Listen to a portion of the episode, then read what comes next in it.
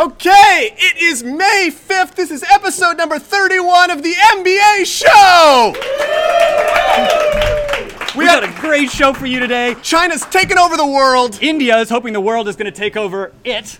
and we'll talk about why you should limit your number to five, and we'll talk about what that means. The summer split internship. Everybody's doing it. Remember to subscribe to us on iTunes. And our headline today India invites colonization. Well, that's a nice, refreshing change. so, India has passed the Foreign Universities Bill, allowing for the first time foreign universities to start granting degrees on Indian soil. Uh, when asked for comment, the dean of uh, Wharton University said, "Ka-ching!" I think we're basically looking at a land rush here, don't you? Uh, you know, Wharton's they've got they've got their outpost in San Francisco, and there is no chance that they are going to pass up the opportunity to open that satellite campus. My money says Wharton is going to be the first school with boots on the ground here. Oh no, no, no, no! My ticket right after I'm done here. I'm going to India, Tom. Oh, what are we going to do without you on the show? Don't worry. Like most American entrepreneurs interested in India, I have no experience. I know nothing about the culture, and I know no one who works there ever. I should be out of business within a week. Right, you know, because of the brand issue.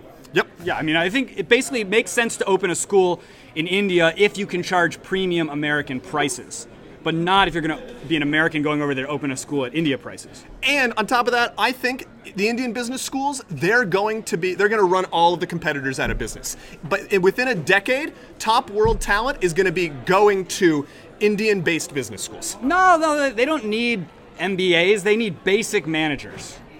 That's what an MBA does. I, I think we can basically agree that American MBAs are places where you go to get elite jobs like banking jobs, consulting jobs, trading jobs. So you're saying that an American MBA doesn't actually prepare you to do anything. No, no, it, it does. It teaches you the greatest American trick in the world using other people's money to make more money. Dude, this is why your next boss is going to be skyping you from Bangalore to uh, to tell you what to do. Well, we'll see when that comes. we'll see when that happens. But anyways, speaking of world domination, we'd like to welcome our guest today. Please welcome on the show MBA's Xing Meng. Xing, you have an unbelievable, unbelievable rap sheet here. Let me let me go over this for the for the studio audience here. At three, so you were born in China. Yep. Three and a half years old, you moved to the U.S. Six years old, moved back to China. Right. 14 years old, back to the U.S. 21 years old, back to China, Hong Kong to work at J.P. Morgan. 24 years old, back to the U.S. going to business school. You have a ping pong life, my friend. Yeah, that's it's a it's a story of my life, and probably keeping keeping on the ping pong ball going. I'll probably will be going back to China afterwards as well. Oh, so is that is that the definitive thing? What are you doing for the summer? you going to China? so now, for now, I think I uh, I signed up for two summer internships. The first leg will be in Las Vegas actually, and uh, I'll be working for Caesars Entertainment. Um, part of that will be helping uh, them to actually uh, develop a online platform in China. The second half will be actually in China, working for Tencent, which is the largest Chinese uh, internet company. So you're splitting the difference. You're not you're not picking one. You have one foot in the U.S., one foot in Yeah, China. I can't. It's hard to pick one. But I mean, so and you you have a green card, right? Yes. And Chinese citizenship. yes. So the world is completely open to you. You could, let's say after graduate, you could work at the, you know, greatest power in the world or one of the fastest growing economies in the world. I hope you're to gonna be- you're gonna have to pick what's what you know, what how do you think about this choice? Right. So I think for Chinese student, for, for myself, um, you know, I want to work in a tech, technology firm, and uh, you know, for in China, it's easy. If you're looking at a career in China, it's easier to get the position you want and probably the firm you want as well. Um, especially from an MBA degree, they still value that a lot. In U.S., if you, it's very specific. They'll probably value your MBA degree just because that you you know you, you have some finance background, you're probably going to be in a finance role if you have never had an engineering degree or operations background. Interesting. So if you don't have that background and you want to go to China, then the MBA is enough to get you to get you in the door at Yes, Chinese yes. companies. Is that true for American citizens as well going to China? I don't know about that. I think for American citizens, the role. That sounds that uh, sounds like a no, a very polite no. I mean, the roles that they're considering for U.S. citizens now are, especially if you're not Chinese speaking, is very specific. It's either very high senior management roles, you're overseeing the management, they trust you in your capability of managing a, a, uh functional Okay. group, or um, you know, it's, it's not about how you can be productive in terms of crunching down numbers or doing those uh, particular stuff. So you're saying if you want to get a if you want to get a tech job, if you go to China, you kind of have more selection on the position that you're in. What if you want to go into some of the other popular careers that MBAs do today, such as finance? yeah. So fi- U.S. or China? I would say, you know, it's it's it will be easier to go to China for a Chinese uh, student background uh, because you know basically you're competing with only the Chinese peers that are studying in U.S. Everybody is recruiting uh, from the U.S. into the China, the investment banking, the, the funds. Uh, in U.S., you're competing with a much larger group. You're competing with all the U.S. classmates as well as people from other places that are trying to get into the U.S. So uh, it'll be difficult as an entry point. In the long term, probably in China, uh, you don't feel your your road is going straight up. You can do keep doing executions and become a successful managing director. In U.S., at some point, maybe between the executive director and managing director, there, I would presume there's a glass ceiling uh, for for for Really? Asians. Interesting. Yeah. So I mean, this speaks of you know, in like in you know, in finance in the U.S. If you want to sell your soul, but what if you want to contribute something and be and be an entrepreneur, like really contribute to the world rather than just sucking the blood out of other people's money? Right. Why would I'm you looking want at to you, do Tom. that? Yeah, why would you want to do that?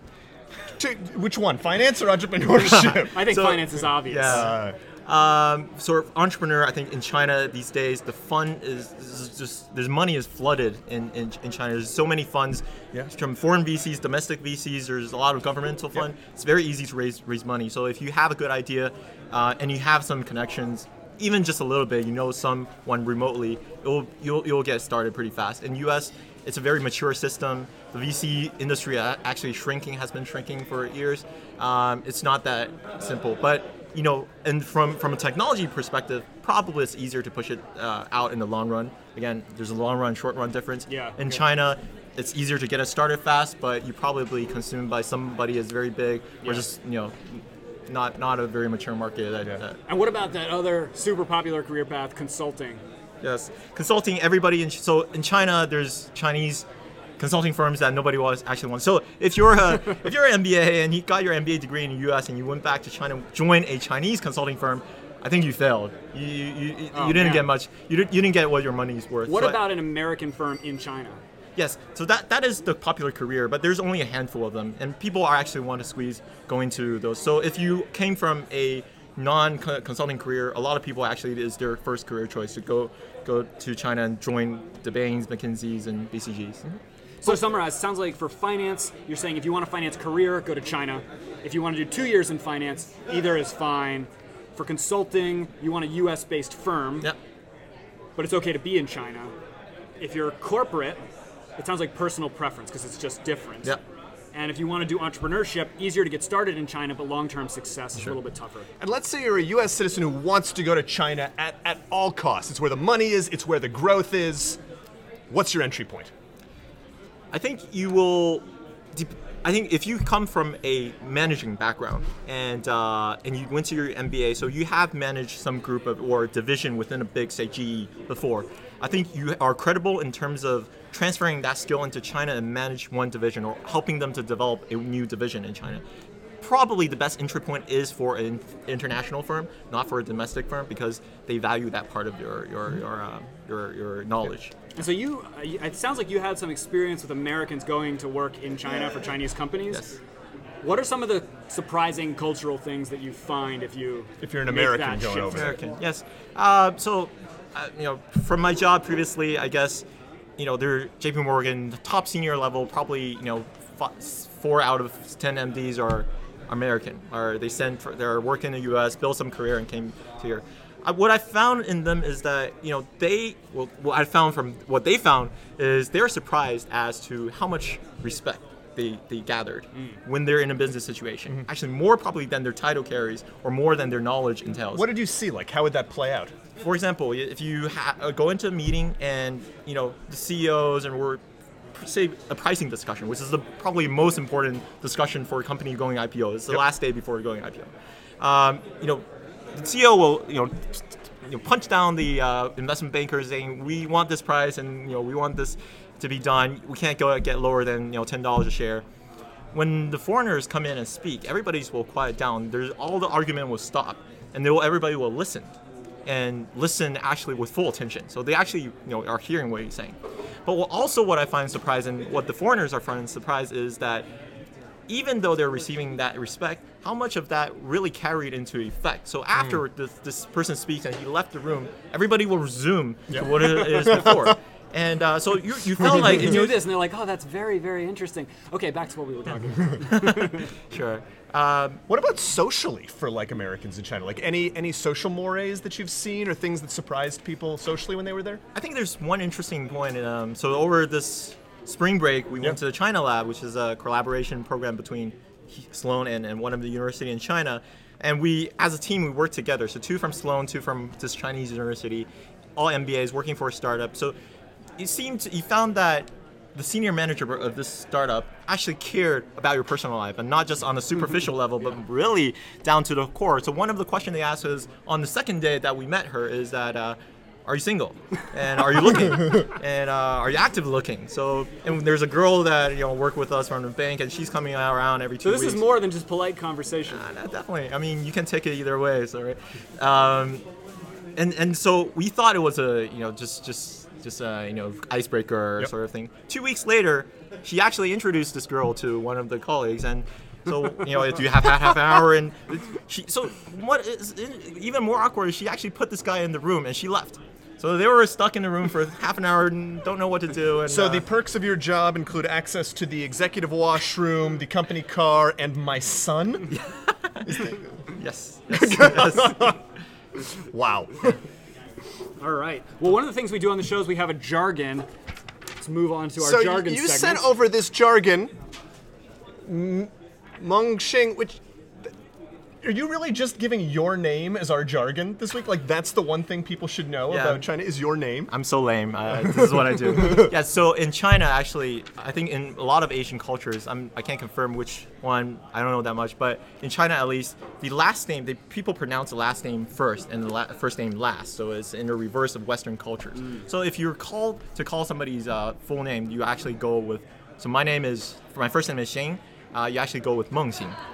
This is the way that you call. So if you receive the email that you know you don't know, you're trying to figure out which one is the last name. Keep this in mind. I think this is a good trick. So I get an email from you. It would say, a formal email from you would say Meng Xing, but then if I write back with just your first name, use the second, whatever name is listed second is your Exactly. the name you would be addressed Yes. with.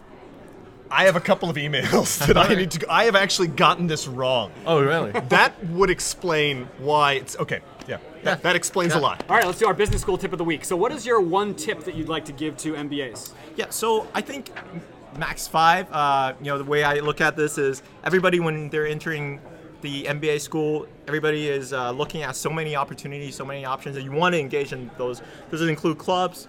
Acti- uh, you know, intern in school internships, competitions, different classes, everything else. So, you know, what you want to do is actually limit down your uh, your your amount of activity that you want to get and prioritize. So the most amount you want is five.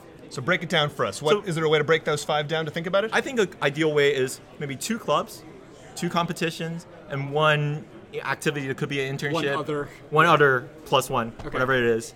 I failed doing that by, you know, I What wake up. happens ev- when you fail? Yeah, I wake up every morning, get a lot of angry emails from different people, and uh, it wasn't pleasant. Yeah. a good rule, a good way to limit yourself. Uh, Xing Meng, thank you so much for joining us Thank uh, you. today. What, uh, what's on your radar for this weekend? Uh, I haven't thought about it yet, actually. Oh, actually, I'm going skydiving uh, on this Sunday. You haven't I thought can- about you- it. You you can forgot merely something being thrown out of a plane. Miro, what's on your radar? Uh, my radar this weekend, I am moving, so uh, I'm prepping for my move. oh wow! yeah, And yeah. I'm gonna spend pretty much the whole weekend on the phone with my mom because it's Mother's Day. So Ah, for that's those of you out there right. watching the show, if you haven't, you know, taken care of that yet, chop chop. Happy Mother's Day, Mom. Remember to subscribe to us, our newsletter at thembashow.com. We'll be producing some special Chinese language content uh, this week. Uh, for the MBA Show, I'm Miro Kaz, I'm the real Tom Rose. Xing Meng. and you've You've been been watching watching The MBA Show.